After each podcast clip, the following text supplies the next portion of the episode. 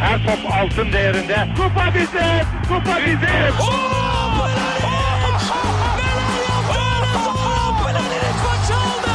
Dengeli de attı. İsabetini buldu. Magna Fontaine. Zora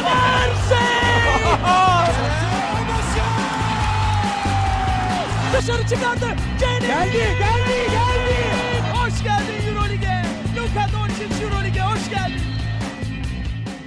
İkili Oyun'un 113. bölümüne hoş geldiniz. Ben Serkan Mutlu. Mikrofonun diğer ucunda suç ortaklarım Ali Aktin ve Tancan Fümen var. Selamlar beyler. Selamlar. Vallahi ben yapmadım. ne suç olur. Üstüme atmışlar. Tabancamı unutmuşum helada. Herhalde. Güzel şarkı.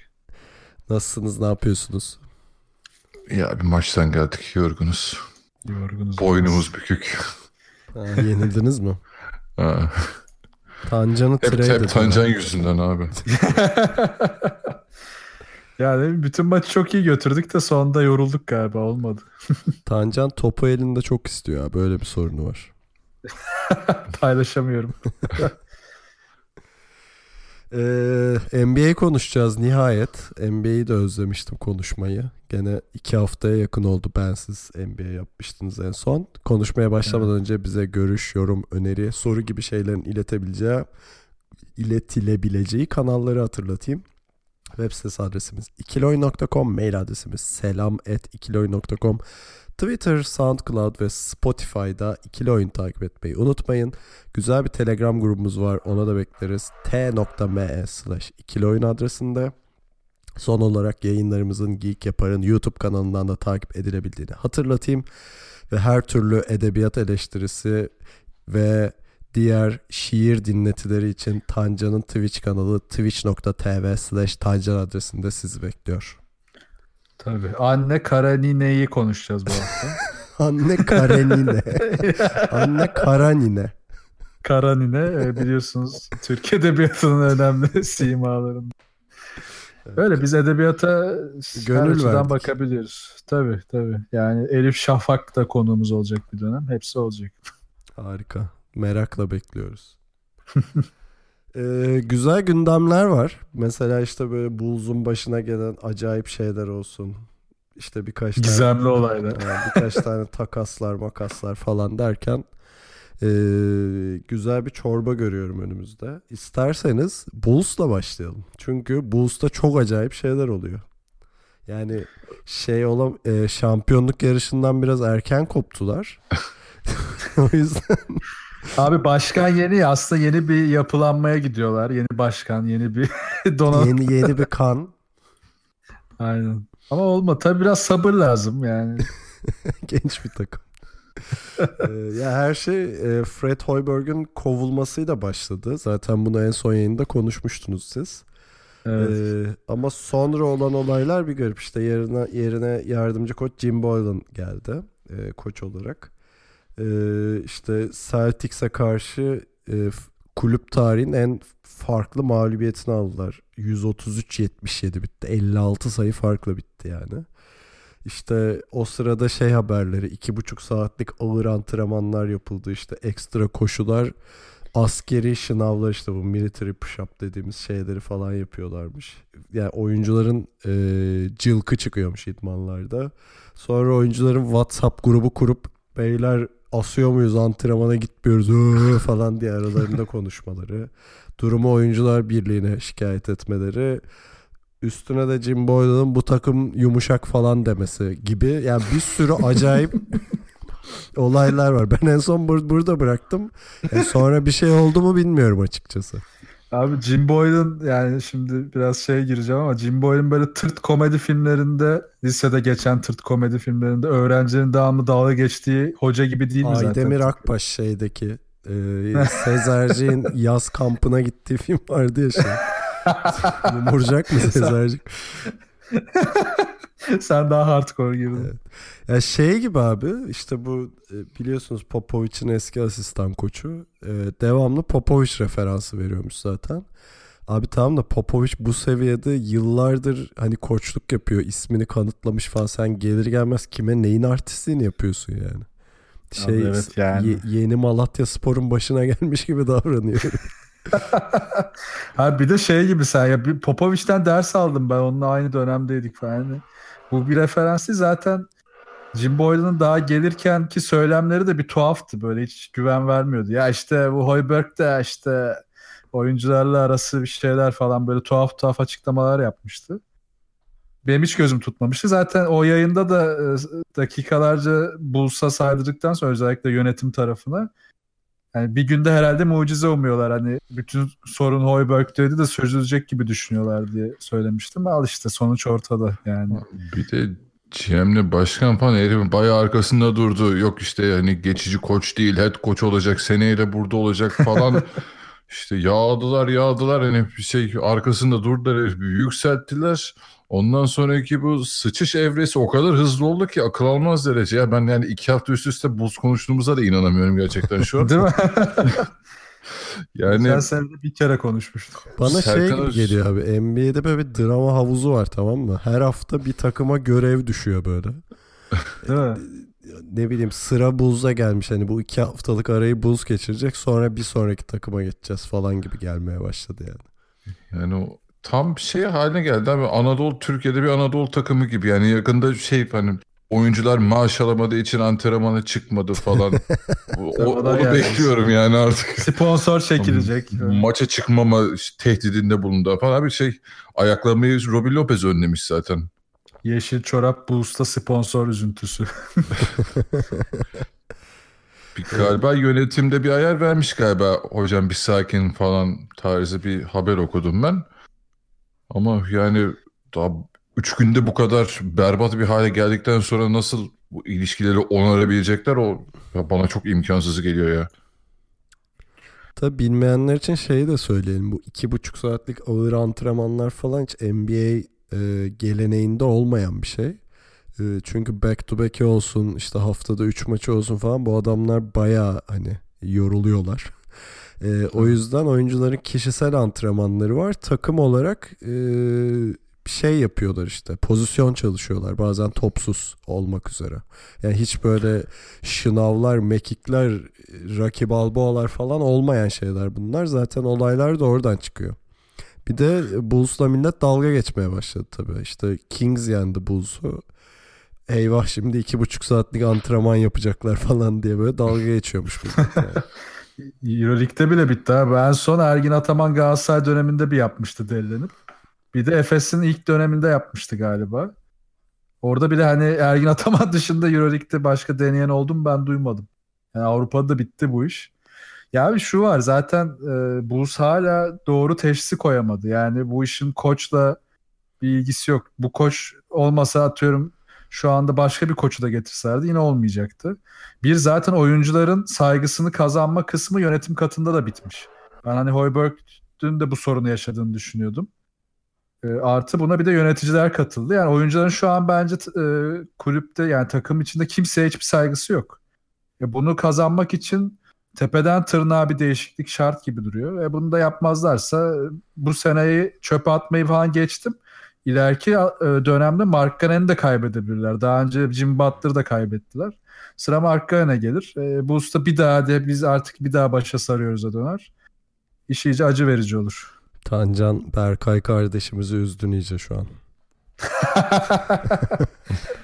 Berkay, Berkay'ı tetikleyeceğiz. Evet. Ama e, katılıyorum yani şu ortamda bu toksiklikteki bir ortamda hiçbir franchise oyuncunu tutamazsın yani. Yok tutamazsın evet Yani çok zor. gel- gelmez de abi kimse buraya yani. Draft olacak adamlar bile gelmek istemez yani böyle bir ortama. Şey vardı ya Charles Barkley e, draft olmamak için bir gecede 5 kilo falan almış. Biliyorsunuz değil mi? Abi beni almayın. Abi onun draft galiba Barkley'di o. O draft olduğunda yüzündeki mutsuzluğu inanılmazdı ya. İz, Evet, açıp evet, işte onu. Ha. Bir gece önce hayvan gibi yemek yiyor. Pizzalar, hamburgerler. Yani herif böyle şişiriyor kendini anladın mı? Olabildiğince seçmesinler seçmesinler diye. Seçince de bayağı üzülüyor. Sonra bütün kariyeri o kilolarla geçti zaten. Evet. Ee, peki haftanın takımlarına geçelim isterseniz. Ee, ilginçtir. Rockets konuşacağız ama Oklahoma'da konuşacağız. Ee, ama ben ra- öncelikle Rockets konuşmayı istiyorum çünkü daha eğlenceli.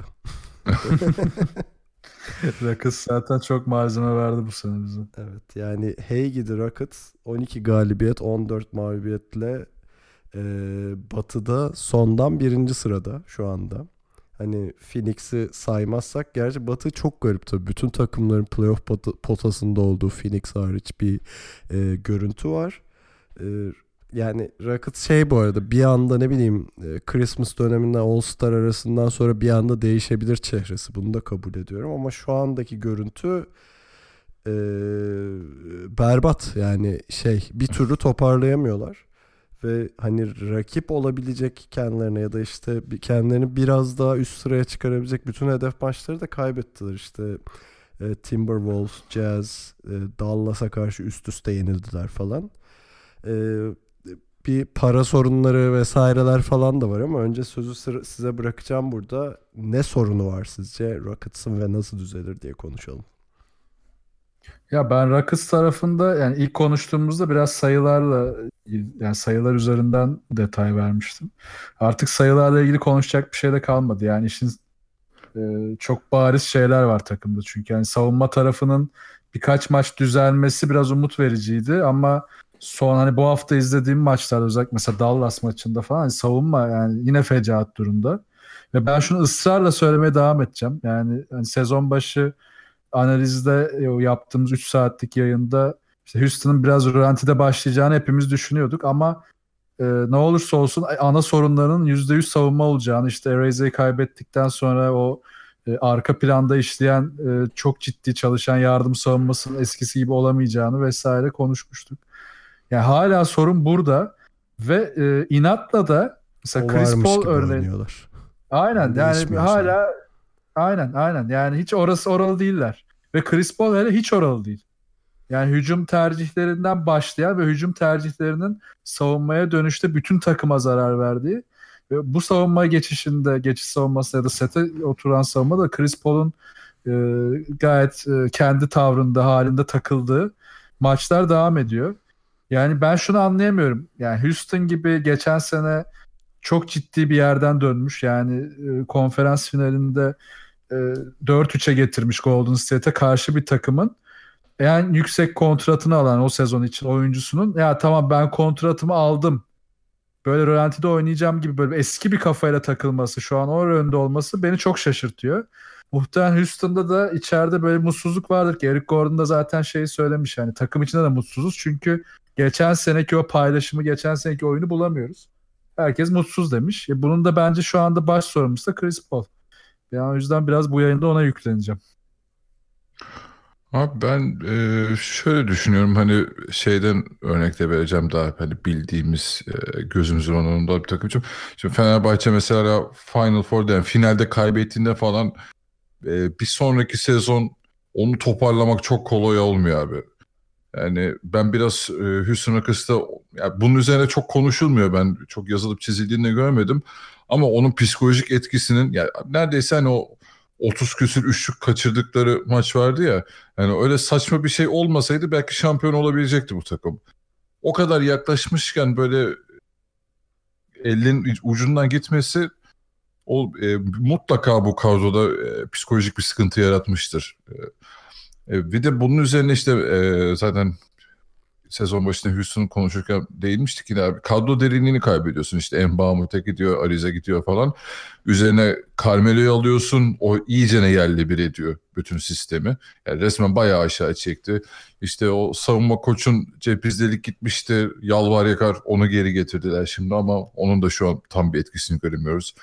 İşte başlarda Harden yoktu. İşte e, Eric Gordon basketbolu unutmuş gibi oynuyordu. Toparladı şu an. E, işte Chris Paul şey e, ceza aldı vesaire derken çok berbat bir açılış yaptılar. Şimdi hani yavaş yavaş e, yine bir şeyler toparlanmaya başladı ama e, Serkan şey demişti hani şu an birkaç galibiyet alsalar hemen üste çıkabiliyorlar. Ki ben çıkabileceklerini düşünüyorum. Böyle hani bütün sezonu Suns'ın üstünde falan bitirmeyeceklerdir ama ne yaparlarsa yapsınlar o e, geçen seneki başarıyı bence yakalayamayacaklar ve şimdi diğer takımlara baktığımızda bu sene çok ciddi atılımlar yapan takım oldukları için seviye olarak üste çıkan takımlar olduğu için e, Houston bence onların e, bir sıra gerisinde yer alacak. Yok katılıyorum zaten şu anda biliyorsunuz batıda pabuç pahalı yani. Ve Houston o geçen seneki seviyesine gelmeyeceği zaten net. Onu bence tartışmaya bile gerek yok. Hani şeylere baktığında diğer işte ne bileyim Dallas'ından Memphis'ine kadar, Clippers'ına kadar bütün takımları o mix'e baktığında evet Houston'un işi çok zor. Yani ben hala şeyi düşünüyorum dediğim gibi tekrar playoff potasına atacaklardır kendilerine. Ama e, şeye de katılıyorum. Yani geçen sene bir fırsat geldi abi ve onun burukluğu hala vardır organizasyonun üzerinde. Ben bunu çok kabul edilebilir görmüyorum ya. Yani özellikle Chris Paul'un bu seviye yani daha genç oyuncular olsa evet hani biraz daha kaldırılamaz. Chris Paul gibi bir oyuncu varken işte Harden artık 30 yaşına geldi neredeyse. Eğer bu seviyede bunlar yaşanacaksa zaten bu saatten sonra hiçbir şey yapamazlar. Çünkü artık Batı'nın hali de ortada. Takımlar bir de bu seneki free agency'den sonra daha da güçlenecek. Ha bu korkuya kapılıyorlardıysa da o zaman yönetim katında niye Chris Paul'a tekrar 160 milyonluk 4 senelik bir kontrat verildi? Yani başka bir hamle yapılabilir. Çünkü geçen sene işleyen o bütün kanat oyunları, bütün Capella'yı daha fazla çalıştıran pick and roll'ler falan da çok sekteye uğradı. Ki hani bir dönem yani ilk başta Capella da hiç e, verim veremiyordu. Şimdi en azından o biraz toparladı. En azından Harden üzerinden Harden tek başına sahadayken özellikle Harden, Capella ve Gordon tek başına sahadayken Chris Paul kenardayken takım e, yarı sahada daha hareketli oynuyor. Daha fazla pick and roll deniyor. Daha fazla yardım çekip dışarıdaki boşlukları buluyor. Ama Chris Paul oyuna girdiğinde hatta yani bugün bayağı yine şey de vardı. Twitter'da dönen çok fazla e, geyik konusu da vardı. İşte Chris Paul'un oynadığı bir son top, rezil bir son top var. Onunla dalga geçiyordu herkes. Ha, airball olan. Aynen. Ya, bak orada airball yapması sorun değil. Dikkat edersen o pozisyona iki kere falan çembere gidebileceği boşluğu yakalıyor ve gitmiyor. Mesela Dallas maçını izledim en son. Orada da aynı şeyi en az 10 kere falan yaptı. Ya pozisyonu yakalıyor, gitse gider, geri çekilip orta mesafe şut atıyor ve kaçırıyor. Yani Chris Paul'un şu an ne yapmaya çalıştığını bence D'Antoni dahil kimse anlamıyor sahada. Ya bir an önce o geçen sene Harden'la uyumu yakaladığı, ikisinin iç içe geçtiği, e, devamlı birisine pozisyon geldiğinde, birisi top kullandığında aynı sürekliliği sağladığı sisteme dönmek zorundalar. Ama bunun için tabii e, daha etkili forvet oyuncular da lazım. Yani ne Enis orada faydalı olabildi yeterince ne işte Carter Williams zaten pek bir şey yapmıyor. Yani orada da çok sıkıntılar. Belki işte oraya şimdi KCP hamlesi gelecek e, dedikodulara göre. Ama yani e, işleri çok zor. Yani playoff'a bence kalacaklar ama bayağı acılı olacak.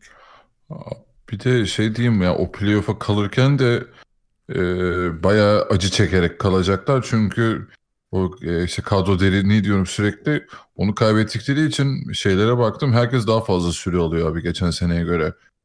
Evet. Harden'ı, Chris Paul'u, Eric Gordon'u, Capella Tucker'ı falan e, şey maç başına oynama sürelerini geçen seneyi çok aşmış durumdalar şu an.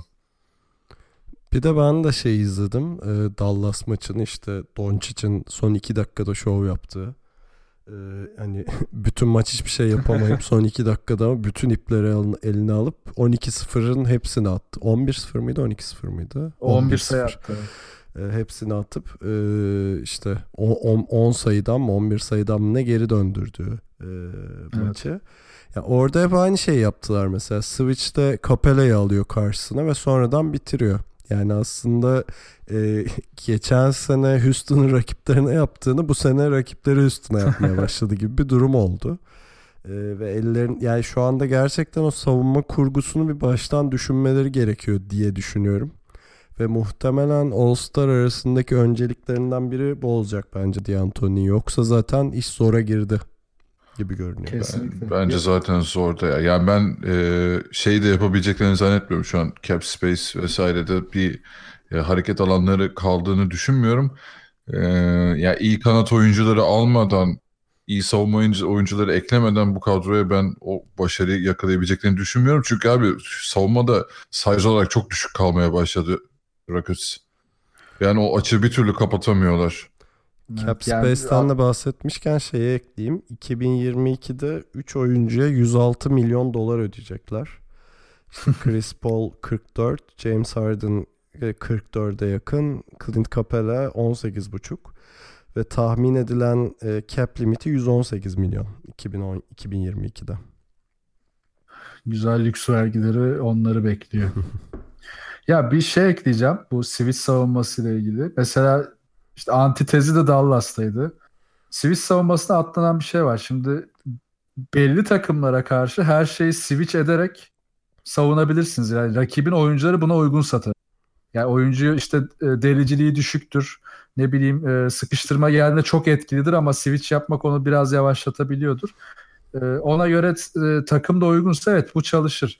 Mesela Houston geçen sene şunu doğru yapabiliyordu. Doğru noktada sıkıştırma getirebiliyordu. Özellikle Golden State serisi bunun en güzel örnekleriydi topun indiği işte low posta ya da biraz daha forvette dipte kaldığında switch'ten önce sıkıştırmayı düşünüyorlardı ya da çok hızlı show geliyordu. Bu sene onları hiç yapamıyorlar. Dallas'ta tam tersi olarak e, switch yapacağı oyuncuları seçip Harden'a da ısrarla sıkıştırma getirip çok fazla top çaldılar orada. Yani Harden'ın o bütün e, topu terse çevirmesini, Capela'yla oynayabileceği ikili oyunların birçoğunu bozdular. İşte Dallas da bunu bu sene çok iyi yapıyor. Yani switch edeceği adamı doğru seçiyor. Sıkıştırma yapacağı oyuncuyu doğru seçiyor. Bu tabii biraz da savunmanın da oyun okumasıyla ilgili. Üstünde o da yok. Yani e, rakibi okuma gibi hiç kimse kendini kasmıyor. Ya switch mi? Tamam abi switch. Sıkıştırma mı? Abi bakarız ya bir ara yaparız. Hani işte savunma böyle olunca da devamlı sekteye uğruyor. Ee, peki isterseniz Oklahoma'ya geçelim. Yeterince tokatladık diye düşünüyorum Rockets. Geri geçelim. ee, Oklahoma'ya da tok yok yok. Oklahoma'ya olumlu şeyler var. Oklahoma'da tam tersi yani e, onlar da Rockets gibi çok kötü başlamışlardı. 3-0 yani 0-3 ile başladılar. Ee, sonra hani ilk 5 değişti ve bazı şeyler değişti. E tabi Çelik de değişti.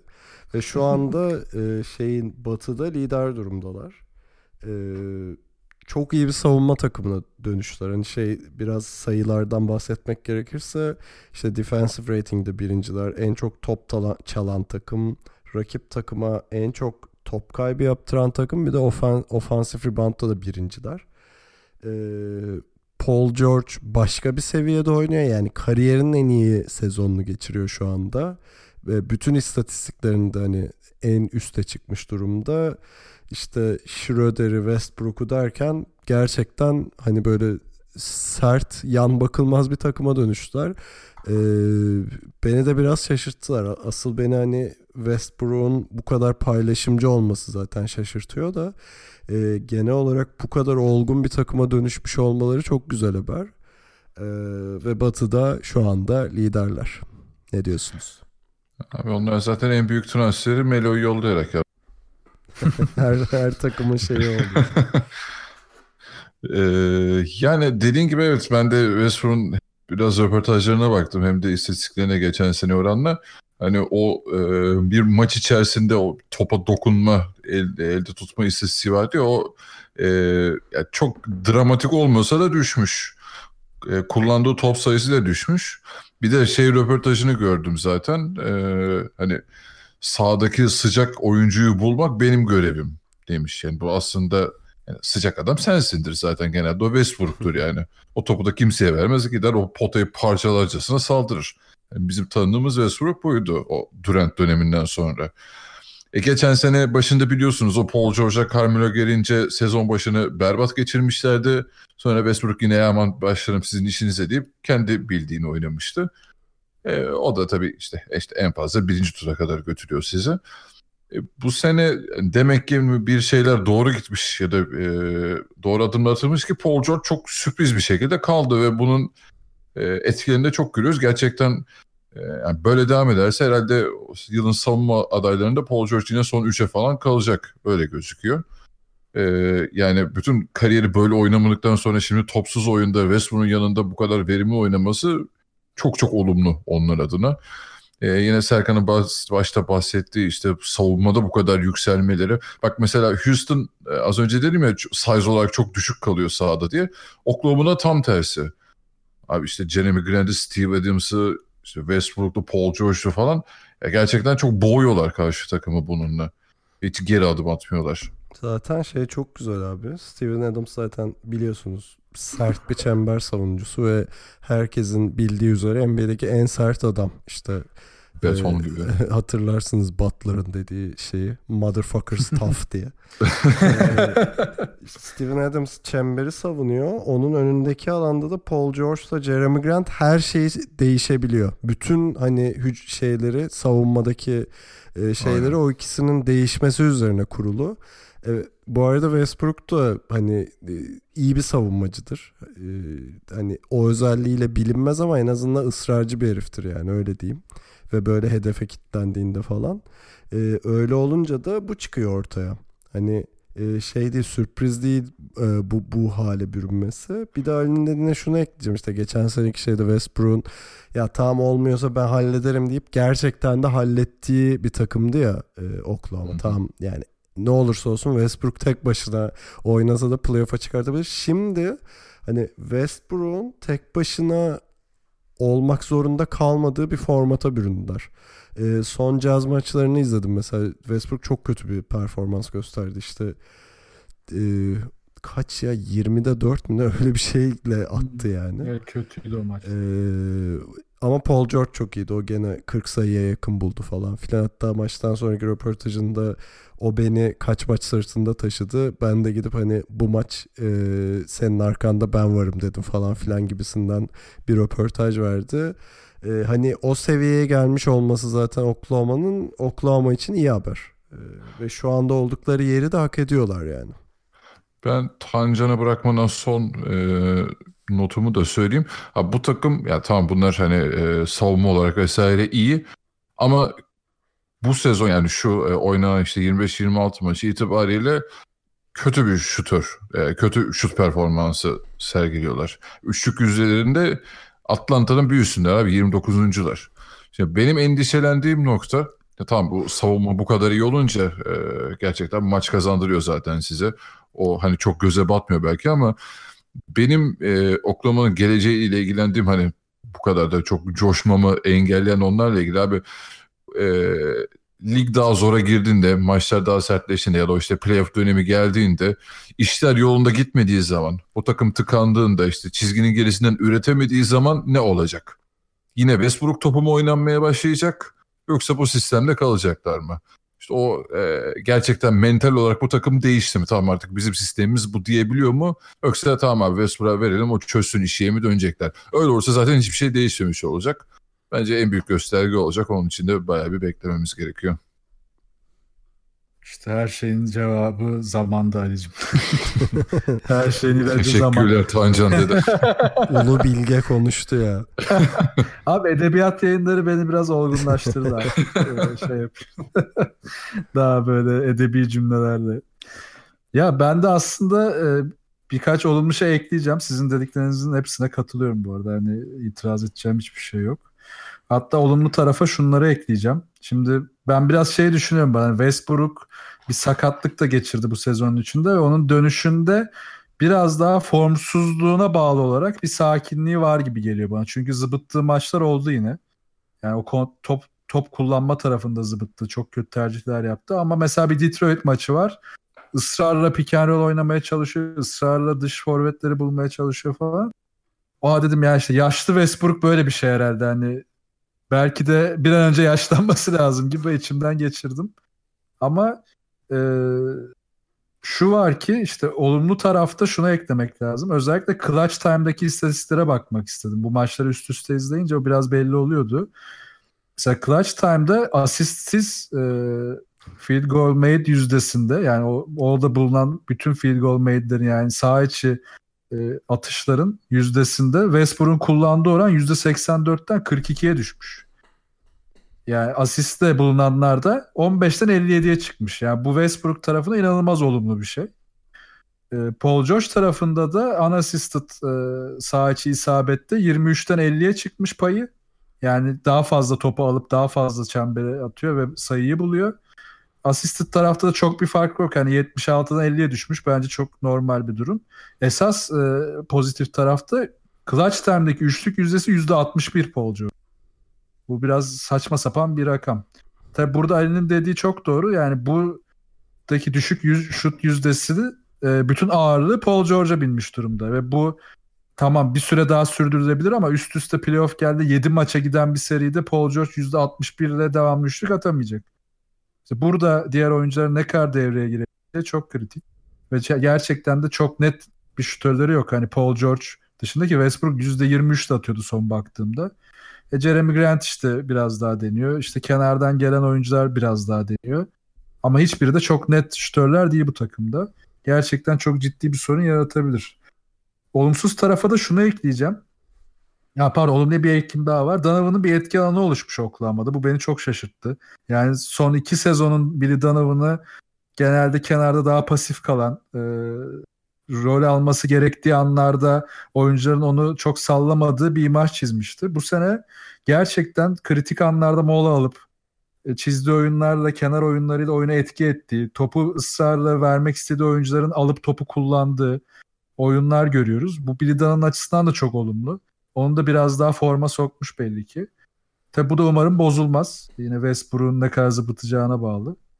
Olumsuz tarafta da ilk gözüme batan şu oldu. Savunmada çok iyiler. E, yani genel savunma istatistiğinde. Ama çok zayıf oldukları iki şey var. Biri geçiş savunması. Burada çok kötüler. Yani geçiş savunmasını beceremiyorlar. Bunun yarattığı ikinci olumsuz tarafta çok yüzleri atmaları lazım ki ya da çok fazla hücum reboundu zorlamaları lazım. Bu arada e, ligin sanırım hücum reboundu ha, aynen zirveye çıktılar mı? İkilerdi ben son baktığımda. Yani ilk sıradalar. Zaten bütün amacı bu. Denver de mesela bu minvalde oynuyor. Eğer bunu kaybederlerse yani bir sallanırlarsa hızlı oynayan herhangi bir takım oklamayı çok zorlar savunmada. Yani ısrarla onların biraz daha hücumu yavaşlatıp biraz daha yüzleri atıp daha fazla hücum reboundu zorlayıp yani takıma e, rakip takıma geçiş hücumu vermemeleri lazım. Bu da tabii yine playoff'ta e, yine kendini gösterecek bir durum.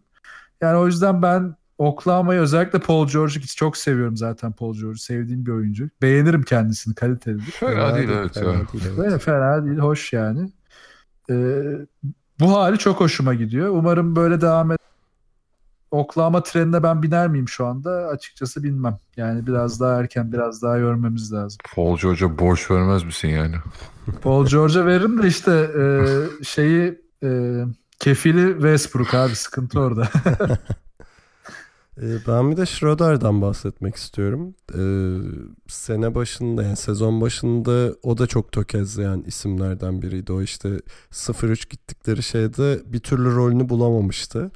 Ve işte Westbrook'la e, ben şey beklemiyordum mesela çok. Westbrook'la süreleri paylaşacaklarını yani Westbrook kenara geldiğinde onun gireceğini.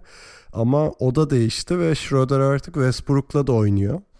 Ee, ve aralarında iyi bir iletişim var şu anda. Yani Westbrook gerektiğinde ona bırakıyor, Schroeder gerektiğinde ona bırakıyor falan ve Schroeder'in oradaki avantajı tabii ki de bitiriciliği. Yani en az en az Westbrook kadar demiyorum da Westbrook kadar iyi bir bitirici pota altında. Öyle olunca ikisi aynı anda e, sahadayken daha özel önlemler almak zorunda kalıyor takımlar ve Schroeder orada çok iyi oturdu bence o sisteme ve biraz şey gibi oldu hani e, bu biraz tabii şeyin laneti işte e, tanking yapan takımlarda yıldız olmanın laneti bu yani. E, Schroeder bence ne bileyim çoğu NBA takımında ilk 5 başlayabilecek kalitede bir adam. Ee, ama hani e, durum bunu gerektirdi ve şu anda Oklahoma'da hani biraz şey gibi overqualified'ın Türkçesi nedir ya? Kal fazla kalifiye. Fazla kalifiye bir e, şey gibi. Bench'ten gelen adam gibi ama e, o sorun etmiyor. O sorun etmediği sürece de Oklahoma'nın işine geliyor. Çünkü gerçekten önemli katkı veriyor Schroeder bence. Bir de Melo'nun yerine geldiği için fazla fazla qualified evet. yani. Ya bir de üçünü sağda tuttuğunda mesela Donovan'ı orada takdir etmek lazım. Ee, dediğin konudan. Üçünün sağda olduğu süreler aslında yüksek ve bu sürelerde sadece birebir ya da işte o switch savunması dışında ilk pasa çok ciddi bir baskı var. Yani çok fazla top kaybına zorlayabiliyorlar rakibi. Çünkü çok hızlanıyor o zaman eller. Yani bu üç adam sağda olduğunda bir de üstüne Steven Adams sağda olduğunda Grant de oradaysa yani gerçekten sete oturduğunuzda savunma biraz sizi pataklıyor ve ilk pasları yapmanız çok zor oluyor. Golden State gibi ilk pasların çok kritik olduğu yani e, tetiklemenin başladığı ya da işte topsuz oyunların çok önemli olduğu takımlarda sorun yaratabilirler takımlara karşı. Ama bu takımlarda tam tersi olarak çok hızlı da oynayabiliyorlar. İşte yani Oklahoma şu an bir e, ikilem içinde. Eğer bu ikilemin bir kısmını daha çözerse gerçekten hani bu playoff'ların en sürpriz takımı olabilirler bu sezon için. Bir de daha şey dönecek. Andre Robertson falan dönecek sakatlıktan. O nasıl bir defansif bolluk lan anlamadım ben. Ben olsa böyle bir iki baksın da örnek alsın. Yani bir iki takas malzemesi çıkar yani buradan şutör takviyesi falan için gerçekten çok iyi yani bireysel olarak çok iyi malzeme var defansif anlamda. Ali Zor'la yine takas yaptıracak. Korver'ı Utah'a yaptın. Şimdi bakalım Oklahoma'ya kimi yapacaksın? Ya abi NBA dengelerini değiştirmeyi seviyorum biliyorsun. Biraz heyecan gelsin. Peki takas demişken e, kısa bir ara verelim önce. Aradan sonra biraz takas gündemi var. Onları konuşuruz.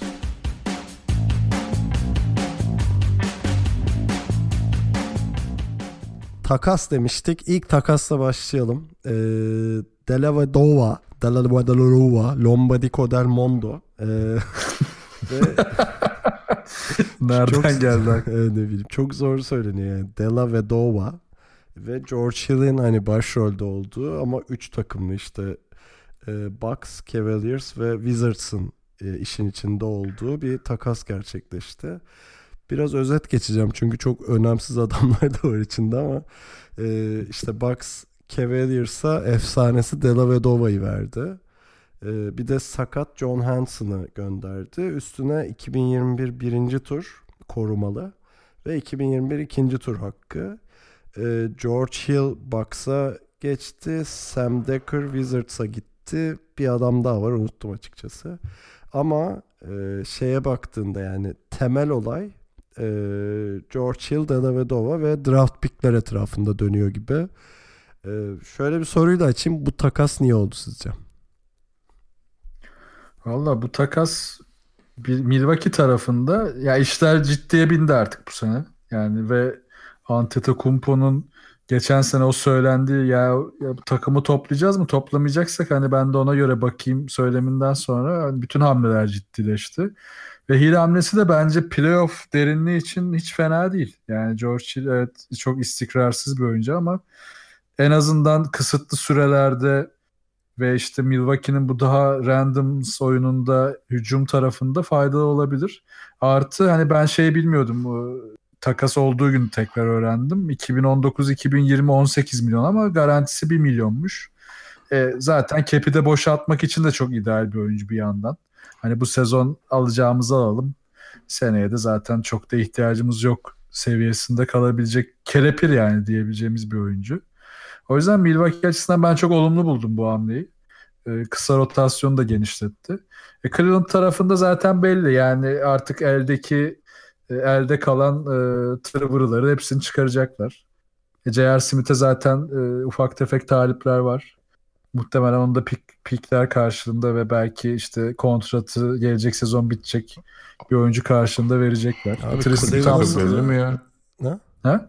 Hangi takım belli mi? Ciğeri kim istiyormuş? Çok merak ettim şu an. Dedikodular var. Houston var mesela masada. Evet, Houston gördüğüm. var evet söylenen. Houston Houston var ya bir şey yani çok hiç ağzımdan çıkacağını düşünmezdim ama J.R. Smith Houston'a faydalı olabilir yani. ya gördün mü? Hiç buraya geleceğimizi düşünmüyordum Serkan. Bunu desem mi diye düşündüm Serkan bana söyleyecek. Ama Ama şu an diyeceğiz yani. Cleveland'da birinci tur draft pick'i ver karşılığında istediğini al yani öyle bir durumda. Hani Tabii tabii ya şey garaj sale gibi oldu takım. Olması gereken o zaten canım. Yani şöyle kadroya da bakınca zaten hani Alec Burks'un zaten bu sezon sözleşmesi bitiyor takasla yani. yani cap sene inan bomboş yani. Bir tek Kevin Love kalıyor. Bir de Tristan Thompson'da yollayabilirlerse tamam yani takas artık draft'tan ki belli yani ilk sıralarda seçecekleri de aşağı yukarı belli artık. Baya güzel olacak onlar için önümüzdeki birkaç sene ve renkli bir e, yenilenme dönemi bekliyor Cleveland'ı. yani ben de e, Bucks'ın hamlesini beğendim bu arada. Yani şey belli oldu hani e, orada tünelin ucundaki ışık göründü. Yani çok ciddi contenderlar doğu finaline e, oynuyorlar ve orada hani onların şey stili var ya Antetokounmpo'nun etrafına şutu olan atlet kısalar ve forvetler dizme e, taktikleri var. E, bence hani şey orada George Hill yapabilecekleri hamlelerden biriymiş demek ki ve yaptıkları oldu. Tabii George Hill'in hani sakatlık konusu var. Hani sürekli katkı verebilecek mi konusu var vesaire ama bütün onları es geçtiğinde ben George Hill'in iyi bir e, şey rol oyuncusu olabileceğini düşünüyorum. E, güzel bir katkı olduğunu düşünüyorum. E, şey tarafında da dediğim gibi Cleveland hani hem Della ve Dova'yı aldı. Bu arada şey seyirciler çok seviyor e, Cleveland taraftarları. Senin için de duygusal bir anlamı var bu transferin tabii. Ya bu arada ben de severim ya. Şey adamdır hani uğraşan eden adamdır da sadece çenesini tutamaması hep çok şeyime garibime gitmiştir. Yani çok fazla konuşan bir adam. Top ondayken de onda değilken de. Ee, ama onun dışında gayretini falan hep takdir ederim. Cleveland'lar da çok seviyor zaten. Onun için eve dönüş gibi oldu. Güzel bir şey yani. E Cleveland da orada birinci tur draft pickini aldı. Alan memnun, satan memnun gibi oldu. Ee, ama tabii oradaki asıl planları baksın her zaman şey yapmak olacak. Ya 2021'in sonunda galiba Antetokounmpo'nun kontrat senesi geliyor ve oraya geldiklerinde hala contender olan ve hatta şampiyonluk için oynayan bir takım sunmak zorundalar. Ee, Antetokounmpo'ya ki Antetokounmpo orada kalsın. Şeyi de ekleyelim. John Hanson'ın da hani kontratı daha dur bakayım kaçtı 10 civarı falandı galiba. Evet evet ondan da Ha, kurtuldular. ondan da kurtuldular. E, şu an Yanis çok kelepir yani fiyat olarak. Bir tek Middleton'ın seneye sözleşmesi geliyor. Oyuncu opsiyonu var. Muhtemelen kullanır. Hani ona ya, max verirler mi bilmiyorum. Tabii o biraz e, ortada bir durum. Bu seneki performans da çok kritik olacak. Ama cap olarak e, diğer hani kenarına Antetokounmpo'nun etrafına dizilen oyuncuların fiyatlarının hepsi çok uygun. Çaylaklar da dahil olduğu için bu e, sisteme. Yani bir tane de free agency'den iyi bir oyuncu çekebilirler. Bu da onları heyecanlandırıyordur bence şu anda. Ya şu an şey durumuna geldiler. Hani bir tane star, bir tane de yarım star kadar e, cap'leri var şu anda. E, eldeki mevcut parçalara bakıyorsun. Bir de Antetokounmpo hayvanına bakıyorsun yani. E, şey sky is the limit yani şu an herifler için. Heyecan verici yani. Bir de sonunda kontratı bitiyor. Bak oraya güzel bir kısa bak yakışır. Ya hatta- aklında birim var. Aklında oğlum takas konusu sende sen yazıyorsun sen çiziyorsun onlar oluyor takaslar ben o kadar iyi. Senaryolar Ali demiştim? Aktin'in Dur, evinde dönüyor. Dur beyler. dur. Ee, Houston'a kısa Gorta'yı yolluyorum abi ben. ha tamam. O vardı Bak yine- benim gündemimde. Yine yazmışsın. Şeye de Milwaukee'de bir kısa yazı var ya adamlar mutlu olsun. Ya vallahi o şu an aklımda kim olabilir? Kemba'yı alırlar mı Kemba? Ha olur da zannetmiyorum ya. Vallahi Yani, güzel olur. ha. Middleton'ın da kaldığı bir senaryoda bilemedim. Bunu biraz çalışayım ben. Bir çalış bak. Bir tool var ya şeyin ESPN'in orada atayım sağa sola. Ee, peki isterseniz bir sonraki e, transfer haberine geçelim. Bu takas değil. Ee, Nick Young Nuggets'a gitti. Ee, işte biliyorsunuz geçen sene Golden State'le yüzüğü oldu e, Nick Young'ın. Sonra e, free agent oldu. Herhangi bir takımla imzalamadı. Ee, ben şaşırdım bu arada. Niye öyle olmuş? Unutmuşuz yani herif hiç. Aklıma da gelmemişti açıkçası. Kimse sallamamış. Ama ben hala Golden State'de öyle hiç rotasyona girmeden takılıyor falan zannediyordum. Oha hiç, bak, hiç bakmamışsın.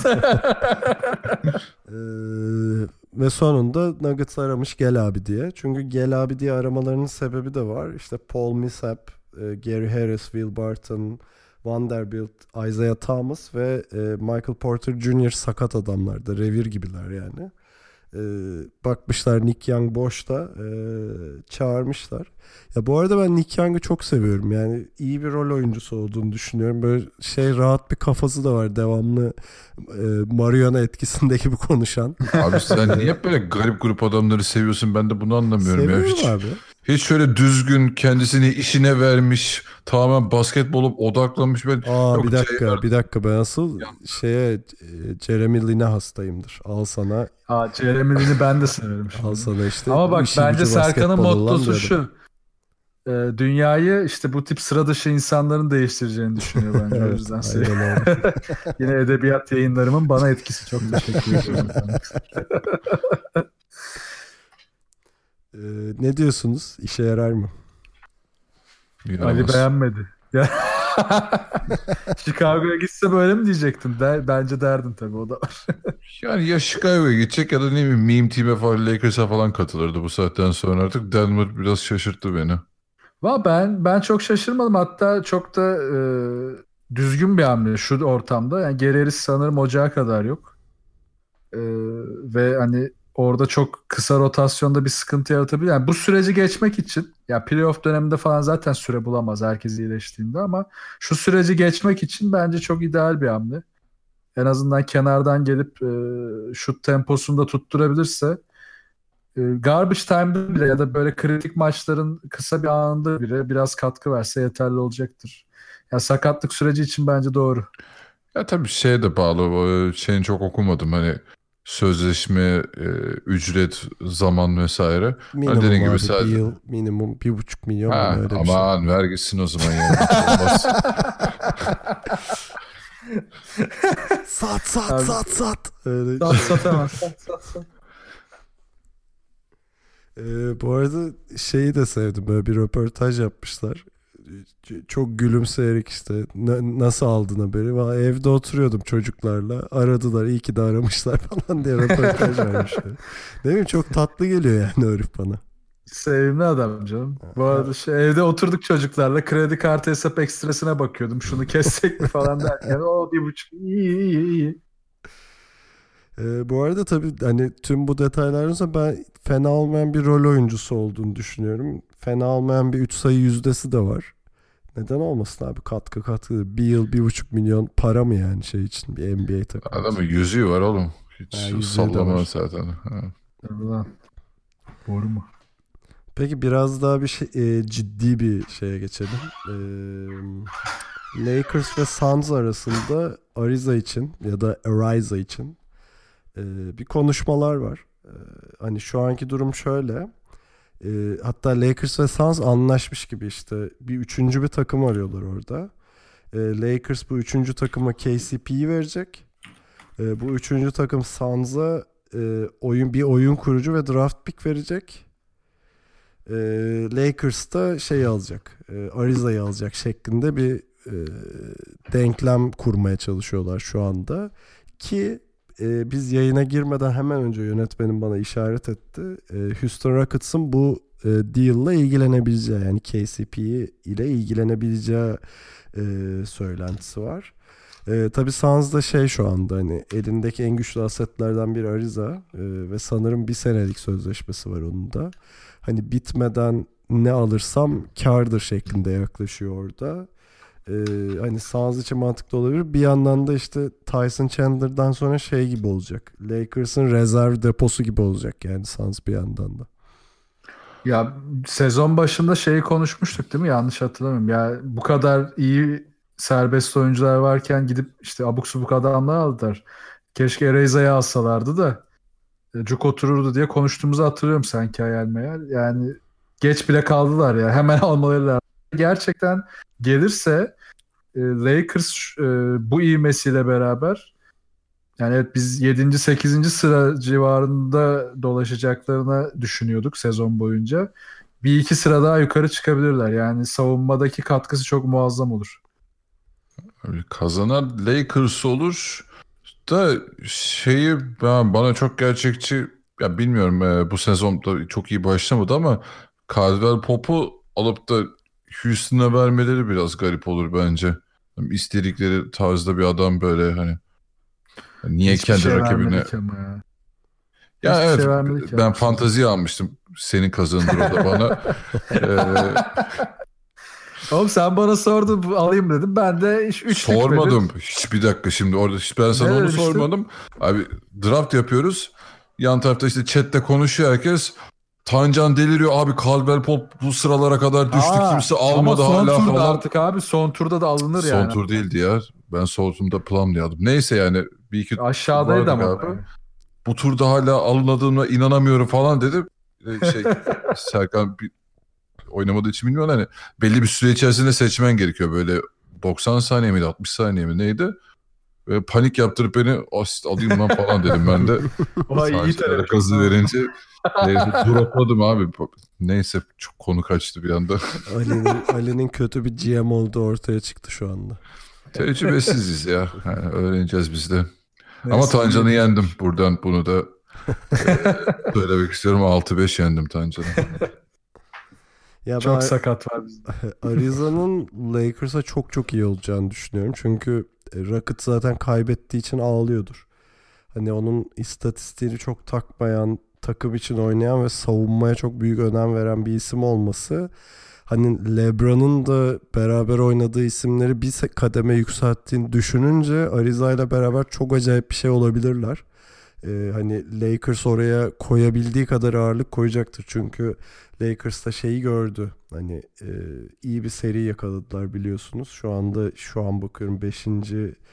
sıradalar Batı'da. Daha da tepeye oynayabileceklerini gördüler orada.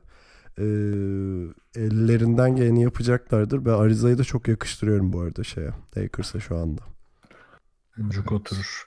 Tabii biraz rotasyonu hani nasıl ayarlayacaklar o önemli. Yani Luke Walton e, şak diye ilk 5'e koyamayacak şu ortamda ama süre olarak ilk kenardan da gelse ciddi süre alabilir. E, Ki Kyle Kuzma'nın o sezon başı daha çok 5 oynatıldığı rotasyondan bayağı uzaklaştılar.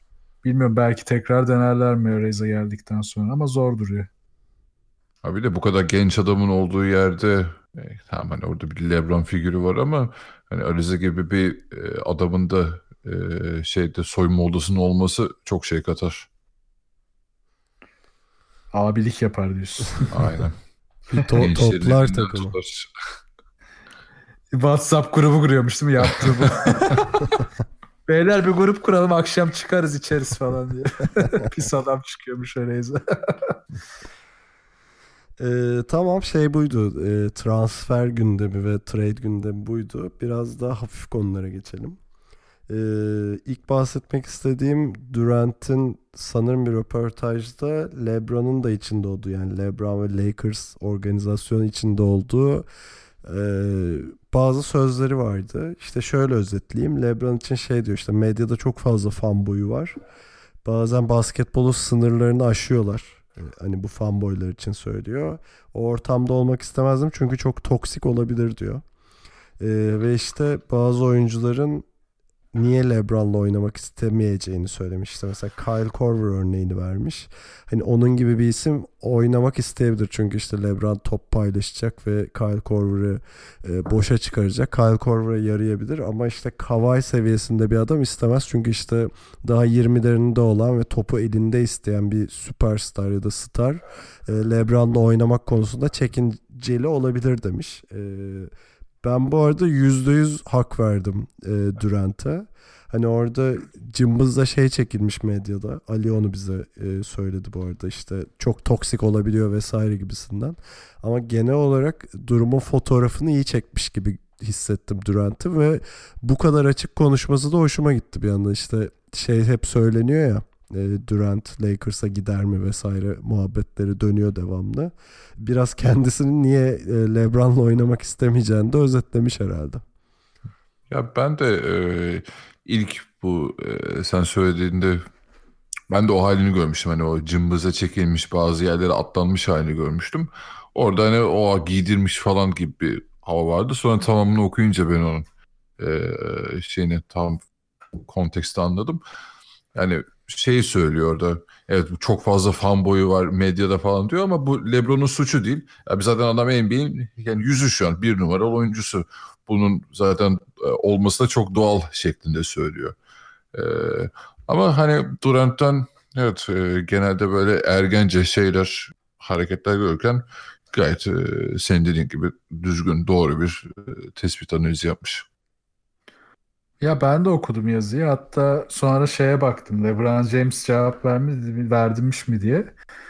Vermiş ama şey zaten ilk ona gidişi de şey bu cımbızla çekilen yer. O yüzden LeBron James şimdi siz bunu bana söylüyorsunuz da bu, bu tamamı böyle değildir kesin falan deyip geçiştirmiş. O da tabii bu oyunlara gelmiyor yani. Koca LeBron James yer mi hocam yani? o yüzden Ee, yani yazının tamamında ben hani şunları çıkardım biraz. Yani Durant'in zaten e, Oklahoma sürecinde yaşadı. Tabii Westbrook'la LeBron James'i kıyaslamıyorum şimdi yanlış anlaşılmasın ama Durant zaten üzerinde çok fazla e, takım ortamından dolayı baskının yaratıldığı, diğer oyuncu tarafından e, takım üzerinde baskı yaratıldığı ortamlardan kaçmak için e, Oklahoma'dan gitti. Şimdi e, bunu açıkça dile getirmesi güzel. Ama ben şunu söylüyordum hep Lakers'a gideceğini ben düşünüyordum. Ama bu şu açıklaması evet o kapıyı biraz kapatmış gibi duruyor. Ee, ben hani e, Green olayından sonra da ki Golden State'te kalma ihtimalinin güçlendiğini düşünüyorum. Green'in ayrılacağını düşünen taraftayım. Ee, şu açıdan ikna etti beni Durant. Ee, neden oynamak istemediğini. Çünkü şunu fark ediyor.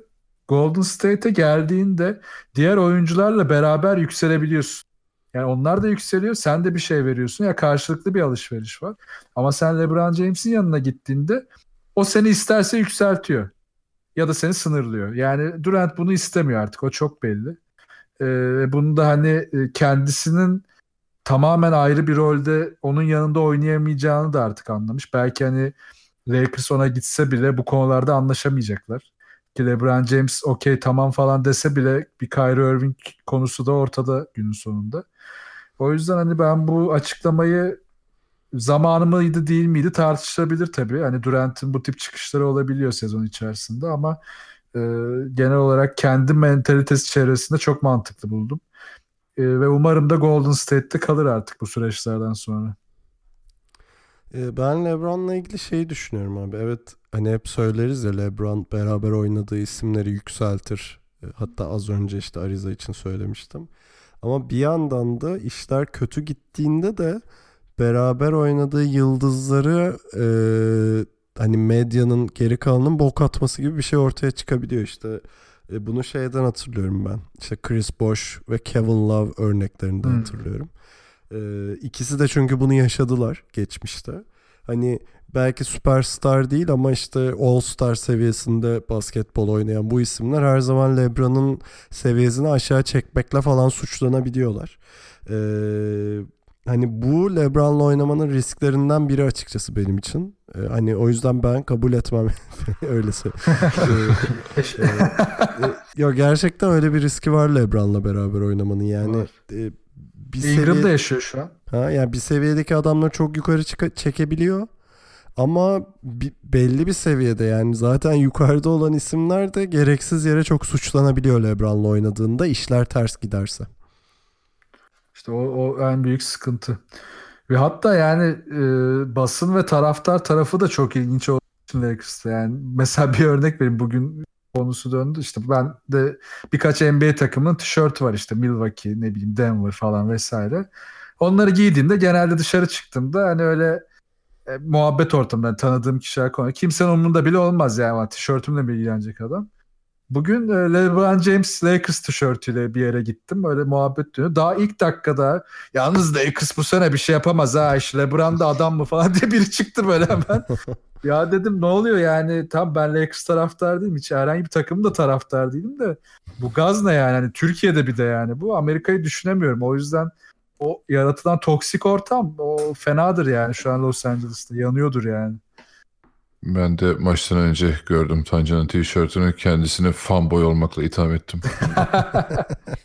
Tam bir fanboyum çıldırıyorum her gün. LeBron James, LeBron James. Her gece yeminler ediyor. her gece yeminler ediyorum. O zaman Benim sıradaki LeBron James'in kutu kola gibidir. Ben geçeyim. geç abi, ben yavaştan geç. Hiç sakata biniyor. Ee, biraz tadınızı kaçıracağım. Çünkü benim tadım çok kaçtı. Ee, işte Curry'nin e, insanların Ay'a gittiğinden şüphe duyduğuna dair e, podcast. Yani işte Kyrie Irving'in dünya düzdür gerizekalılığından sonra. Bu arada galiba Iguodala da var orada. Ee, bir kişi daha vardı da unuttum adını. Neyse. Yani, Bazemore mu vardı? Ha ha Bazemore aynen. Ee, ya ben çok saydıracağım da önce size bırakayım abi. Böyle bir geri zekalı bir laf etmiş görüyor. Gir abi sen direkt biz sana abi, eşlik ederiz. Bence... Abi gerçekten bak şunu sorguladım. Biz bu podcast işini niye yapıyoruz ya? Bu adamları niye izliyoruz falan dedim yani. Yemin Böyle- ediyorum aynı şeyi Bak böyle ya. milyon dolar kazanan cahil cüheyla tipler o zaman bunlar ya. Ben niye izliyorum ki bunları diye düşündüm gerçekten. Allah belanı versin. Ne, ne yapıyorsun sen ya? hani bir de hani Curry'i böyle onlar için de akıllı uslu falan isimlerden biri olarak görüyorsun. Ha, bu arada trollüyor da olabilir. Ama bunu da yapmaman lazım. Çünkü hani anti entelektüelliğe giriyor. Zaten dünyanın çivisi çıkmış durumda bu konuda işte özellikle Amerika'da her yerde bir dezenformasyon işte YouTube'da saçma sapan conspiracy theory kanalları falan ve Curry gibi göz önünde olan bir oyuncu çıkıp da ay seyahati yapılmamış olabilir dediğinde bu şey de çekiyor. Ee, hani medyada ses de buluyor kendinde ve bak şaka yapmıyorum gerçekten biz bu isimleri niye izliyoruz diye düşündüm yani çok alt tabaka bir şey gibi geldi bana anladın mı? Abi Yok hak veriyorum ya. NBA oyuncuların podcastlere katılması artık yasaklansın. Gerçekten kalbim kaldırmıyor. yani yüreğim kaldırmıyor bunları. Yani bir de yani her şeyi geçtim. Yani Kyrie mesela sonradan çıktı özür diledi. Hani öyle bir dönemden geçiyordum işte videolara kaptırdım kendime falan filan öyle kıvırdı bir şekilde o da. Abi Curry yani LeBron'dan sonra NBA'de en çok göz önünde olan adam. Abi seni şey e, kaç tane e, yüz binlerce belki çocuk, genç takip ediyor. Her hareketini sosyal medyada her şeyini izliyorlar. İşte tişörtlerini, ayakkabılarını alıyorlar. E sen bir rol modelsin Amerika'da, dünyada. Ve çıkıp böyle aptalca, cahilcüyle bir açıklama yapıyorsun. Sonra biliyorsunuz NASA kendisini davet etti. Gel o sana bir tur e, ayarlayalım diye. Curry de onu retweet edip şey yaptı böyle güneş gözlüklü smiley koydu falan. Tatsız yani çok yani Tancan bana söylemişti o haberi. Dedim abi keşke söylemeseydin yani bilmesen daha iyiydi dedim yani. Ya eskiden olsa şey bir şey dönem vardı. Abi NASA virali. Reklamdır falan geçiyorduk da yok yani bu bayağı bir trende döndü. Gerçekten trollüyor olabilir ama trollüyorsa bile çok yanlış bir yerden trollüyor. Yani Serkan'ın ve Ali'nin ya ikinize de katılıyorum dediklerinize. Ya bence hani e, sporcunun böyle insanların hayatına e, ille de böyle inanılmaz düzgün biri olacak, rol model olacak gibi bir baskı olmamalı ama hani bu biraz daha şeyle olmalı yani. Hani doğal kendi özel hayatındaki tercihleri insanlara örnek olmak zorunda değil bence. Tabii ki orada işte birçok tercihi birçok insandan farklı olabilir ama bu tip fikirler yani e, troll fikirler diyelim bu başka bir şey. Yani o kişisel bir tercihten çok biraz amaçlı gibi de duruyor. Ha bir de bunu hani bir kere duyuruyorsun sonra bunu takip etmeyen insan da "Aa işte körü bile inanmıyor oğlum demek ki doğru olabilir diyebilecek çok fazla kişi var yani yani bak çoluk çocuk ayırmıyorum ben artık. Çok fazla kişi var her yaştan. Ve bu insanlar maalesef destek arıyorlar. Ki zaten kendi bu abuk subuk teorilerini tatmin etmenin tek yolu destek bulmak. E, Curry de buna destek verirse geçmiş olsun. İyice böyle e, çivisi çıkan bir yerde dünyada yaşamaya devam ederiz biz de. Neyse umarım bir an önce o da döner Kyrie Irving gibi bu saçmalamadan. Abi ben buna bir de iki açıdan bakıyorum. Birinci baktığım açı şu e, işte LeBron Trump arasında olan hatırlarsınız işte shut up and dribble Evet. geyiği vardı işte kapa çeneni ve top sür. E sen buna ortam hazırlıyorsun birincisi. Çünkü Tabii. e, ortaya koyduğun şey şu sen sadece basket atmayı biliyorsun demek ki. Onun dışında sebzesin yani. Ee, hı. ikinci şey de şu biraz daha kişisel aldığım bir konu. Ben ay seyahatinin yani aya olan yolculuğun işte Jules Verne e, romanlarından e, kalma yani çok ilgi duyduğum bir alan ve insanlık tarihinin çok önemli bir mihenk taşı olduğunu düşünüyorum. Hani orada Tabii canım. insanların aldığı riskler ve insanlığın e, sermayesinin yani çünkü çok pahalı seyahatler bunlar biliyorsunuz. Tabii. Böyle bir alana aktarılabilmiş olması ve şu anda aktarılmıyor olması bu arada işte NASA'nın bütçeleri hep kesiliyor vesaire belki ilgi duyuyorsanız biliyorsunuzdur. Yine takip ediyorum. İkinci tarafta da e, bu yolculuğu yapan isimlerin aldığı büyük riskler işte Aldrin, e, Armstrong ve niceleri işte oraya gidenler. E, hani onların gittiği görevlerde şey bu arada %50-50 diyorlar ve insanlara şeyi söylüyorlar yani ölüp gitmeniz çok olası falan filan şeklinde. Hani bu isimlerin anısına da e, hakaret gibi geliyor ve böyle Curry benim gözümde şu an zır tapozun teki yani. Birkaç milyon dolar görmüş köylü bir herif gibi görüyorum ve o yüzden de çok üzüldüm yani. Yaptığımız işin boş olduğunu falan düşünmeye başladım abi. Çok etkiledi yani. Baz Aldrin zaten şimdi ona baktım da tarihini hatırlayamadım. 2015'miş galiba. Bu Ta- teoris, yumruklamıştı. teorisyen aynen güzel bir güzel bir girmişti yani. Düşünsene sen gitmişsin yani e, tüm dünyanın belki de geleceğini etki edecek bir şey yapmışsın ve 3-5 tane tip çıkıp abi gitmediler falan diyor. Çıldırırsın ya. Yani ben burada biz bir yani kendi tecrübelerimize dayanarak ya da işte belli analizler yaparak hatta bunu sayısal verilere dayanarak bir şey söylüyoruz. Biri bunun hiç gerçekçi olmayan bir yanından cevap verdiğinde biz bile bir sinirlenebiliyoruz. Aldrin'i düşünemiyorum yani adam her gece yeminler ediyordur bak o da.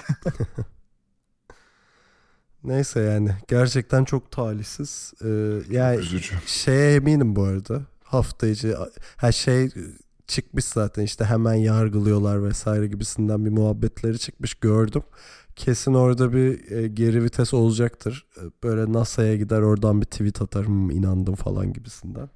E, ama Tabii öyle bir şey yani bu, bu tahribat çok büyük yani bana ne shut and dribble umurumda bile değil yani kendi gelecekleri ama ikinci tarafta hani insanlığın mirasına yaptıkları e, şeyin farkında değiller abi. Hani biz insanlık olarak düz dünya, ay yolculuğu falan bunları çoktan geçtik anladın mı? Bilimsel olarak. Yani o seviyede değiliz. Mars'ı kolonileştirmeyi falan düşünürken bu zırtapozların çıkıp böyle şeylerin peşinde koşması inanılmaz yani ve bu isimlerin böyle 100 milyon dolar falan kazanıyor olması zaten inanılmaz. Neyse. Üzdün bizi Curry. Kendine gel. Ee, bir diğer buruk şeyle yavaştan bitirelim. Ee, hafta içi işte Staples Center'da LeBron ve Wade e, son kez karşı karşıya geldi. Ee, şeyi biliyoruz Wade'in bu sene Miami Heat'le son senesi e, ve herhalde NBA finali yapamayacağını da öngörerek yani finalde bir Lakers Heat olsa belki birkaç maç daha yapacaklar ama e, %99,999 ihtimalle e, son maçları oldu. E, biraz hani duygusal bir maçtı. E, şey ya Wade'in bu seneki performansından çok bahsetmeyin. Bence çok iyi bu arada. E, hani şey gibi oynamıyor böyle son senesinde veteran ve böyle hadi beyler görüşürüz gibi oynamıyor. Gerçekten bir izini bırakarak gitmek istiyor. E, o açıdan çok hani takdir ediyorum. Ben size şeyi soracağım abi. Wade sizin için nerede diye soracağım. Hani NBA'in geçmişine baktığınızda, Wade'in geçmişine baktığınızda Wade'i nereye koyuyorsunuz? En iyi 10 SG listesi Yok mi öyle değil, öyle değil. aman değil, aman abi. Ya Wade'i açıkçası ben şey söyleyeyim ben hani ilk geldiği dönemini çok net hatırlıyorum. Ee, zaten yaş itibariyle de hani bizim tam böyle kaç yaşımıza geliyor? İşte 21, 22, 23 o civarlarda herhalde. Çok net takip ettiğimiz dönemler olduğu için beni çok heyecanlandıran bir oyuncuydu ama hani hep o dağınıklığını e, toparlayacak mı toparlayamayacak mı e, silsilesi içinde geçen bir dönemdi o. Ama ben evet her zaman Wade izlerken özellikle en atletik döneminde heyecanlanmışımdır. Ama hani takımına LeBron James gelene kadar ne verdi ya da ne, ne oldu gibi hani çok teknik şeylere girmeyeceğim. Ee, özellikle LeBron James geldikten sonradan onların kişisel olarak bu kadar uyumlu olabilmeleri beni ekstra sevindirmişti o dönemde de. Hani işte Durant'in şimdi üzerinde olan baskı o dönemde LeBron James'in üzerindeydi. Biraz işte Wade'in konumunda Curry vardı gibi bir durum vardı. Ama tabii yani Wade ile Curry kafa yapısı olarak çok farklı oyuncular. Ee, işte mesela Curry işte e, Ay'a gidildiğine inanmıyor. Muhtemelen Wade inanıyordur. O açıdan da Wade'i seviyorum.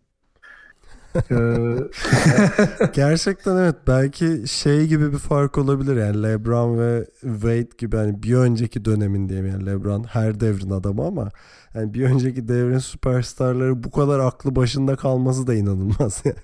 Değil mi? Evet onlar onlar çok zıplamadılar ya. Yani kendi nesillerin artık son temsilciler. O o jenerasyonun da kafa yapısı artık bitiyor. Bitti zaten.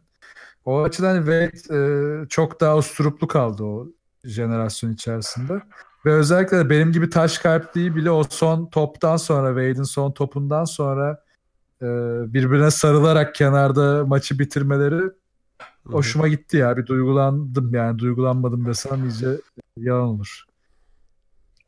Valla ben de Wade'i özellikle böyle işte en prime döneminde e, çok severdim, çok takip ettim işte böyle 2008, yani 2009 sezonları. E, o aralar bayağı işte benim üniversite yıllarında falan e, şu her maçı izlediğimiz şeyler, dönemler. Neyse. E, yani o dönemler ben Wade'in falan böyle şeylerini açıp izliyordum ya. Antrenman videolarını falan ağzım açık kalıyordu. Yani bu nasıl bir çalışma temposu falan diye. Şu onlar yer etmiş bende de. Ama tabii gelen hani o yıllar içerisindeki e, performans düşüşü, işte yaşın ilerlemesi vesaire. Şeyden çok memnunum ama hani Cleveland'daki o şey çok uzatmadan dönemi biliyorsun zaten orada bin bir türlü drama falan döndü. Miami'ye geri dönmesi ve burada bırakmaya karar vermesi çok hoş oldu. Yani bu sezonu tam şey gibi geçiyor böyle tribute şeklinde geçiriyor. İşte her maçta o forma değiş tokuşunu getirdi. NBA'de hiç olmayan bir gelenektir. Onu sokması falan. Ee, bilmiyorum ya hala, hala da takıma şey büyük katkısı var Miami'ye şu an oyun olarak da. Ama maç sonrası işte bu LeBron'la olan dostluğunun işte böyle bir taçlandırılması diyeyim e, son maçta. Bilmiyorum yani he, ağızda çok güzel bir e, tat bıraktı. Şimdi büyük ihtimalle işte daha Hall of Famer olacak, forması alacak vesaire.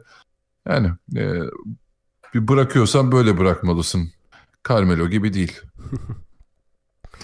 ya ben Wade'e geçmişine kıyasla biraz saygısızlık yapıldığını düşünüyorum. Çünkü Wade denince akla hep şey geliyor ya.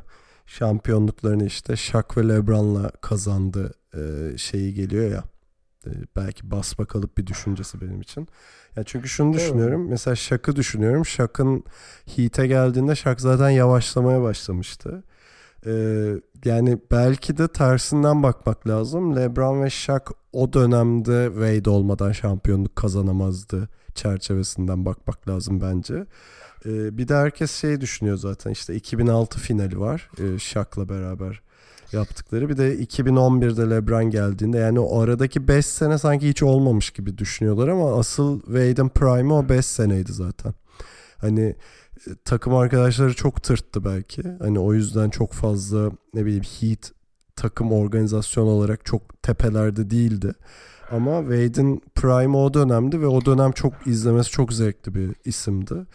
Ee, hani benim için Wade'in tek kötü tarafı Bulls ve Cavaliers dönemi. İşte Bulls döneminde Butler'la yani soyunma odasında çok saçma sapan şeyler yapıyorlardı.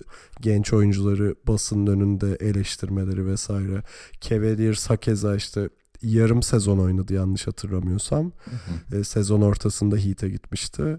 E, hani o ara çok karışık bir dönemiydi zaten Cavaliers'ın. Isaiah Thomas'lar bilmem neler soyunma odasında tartışmalar, tapeler mapeler çıkıyordu falan filan. Kevin Love bunalıma giriyor. Kevin Love suçlanıyor vesaire gibisinden. Hani o, o iki sezon çok tatsızdı Wade için. Ama ben onun dışında e, çok yüksek derecede övgü hak eden bir isim olduğunu ve gerçekten de çok çalışkan bir isim olduğunu düşünüyorum. Yani hem yetenekli hem çalışkan. E, tabii şey ilginç. Hani LeBron'la aynı sene draft oldular. LeBron 1, o 5'ti. Tabii LeBron'la 2 yaş büyük ama e, hani Wade 2 sene önce tavsamaya başladı artık şeyi. E, oyun olarak. Hani biraz daha düştü ne olursa olsun. Ama LeBron hala bu seviyede tabii. O, o da aralarındaki fark tabii. Aynen yani Wade orada keşke daha da stabil kalıp bize biraz daha bir şeyler izletebilseydi. Ama ha bir de tabii sevmediğim o şey vardır. Daha önce de söylemiştim bunu işte. Dallas finalinde Nowitzki'nin hastalığıyla dalga geçmeleri LeBron'la falan. Hani hmm. Yani fazla bad boy olmuşlardı o dönem. Hani e, performanslarından bağımsız söylüyorum bunu. O dönem bana çok itici geliyordu. Hem LeBron hem Wade bu arada. Ee, hani hatırladığım hani Wade'e dair kötü şey varsa işte Bulls, Cavaliers ve o vardır ama onun dışında ben biraz e, saygısızlık yapılma seviyesine çıktığını düşünüyorum Wade'e bakışının genel e, izleyiciler nezdinde. İşte aslında bunun nedeni de acaba şey mi ben bu az önce konuştuğumuz Durant'ın bahsettiği konular mı? Yani LeBron James olunca işin içinde Bak bu mesela Jordan döneminde evet hani çok tartışıldı. Hani Pippen konusu ki yani başka biri yoktu o takımda o kadar yüksek seviyede. Pippen ama bunu e, hiç dert etmedi ya da bununla ilgili dert etse bile e, Phil Jackson bunları çok arka planda çözdü. Çok ciddi kavgaları zaten kitaplarında nasıl çözdüğünü anlatıyor arka planda. Ama basına bu kadar e, görgüsüzce yansıyan bir şey olmuş muydu? Yani şu an aklıma gelmiyor benim ama LeBron James dönemine bakınca evet durum biraz daha o toksik ortama Miami'de bile kaymış. İşte bunun da nedeni hani LeBron James'in kişisel bir şey olmasa da ona geneldeki bakış açısının hep arada kalması, hep Jordan kıyası mı bunu biraz da yarattı? Bilmiyorum tuhaf bir durum. Belki de Wade acısını çekti yıllarca. Ya o biraz bence hani LeBron'un NBA'de oynamaya başladığı ilk günden itibaren sahne ışıklarının hep üzerinde olmasıyla alakalı da bir durum yani. İşte draftın birinci sene sırasından seçiliyorsun ve girer girmez çok iyi oynamaya başlıyorsun. Hep öyle birinci sıradan seçilen adamlara bir döner ya ışıklar. Yani çok iyi oynaması beklenir. LeBron o, örneklerden biri oldu ve hiç böyle bozmadı anladın mı? O yüzden öyle olduğu için de ne yapsa olay oldu ve işte fanboyları, toksik ortamı onunla beraber geliyor. Durant'ın bahsettiği şey de oydu açıkçası.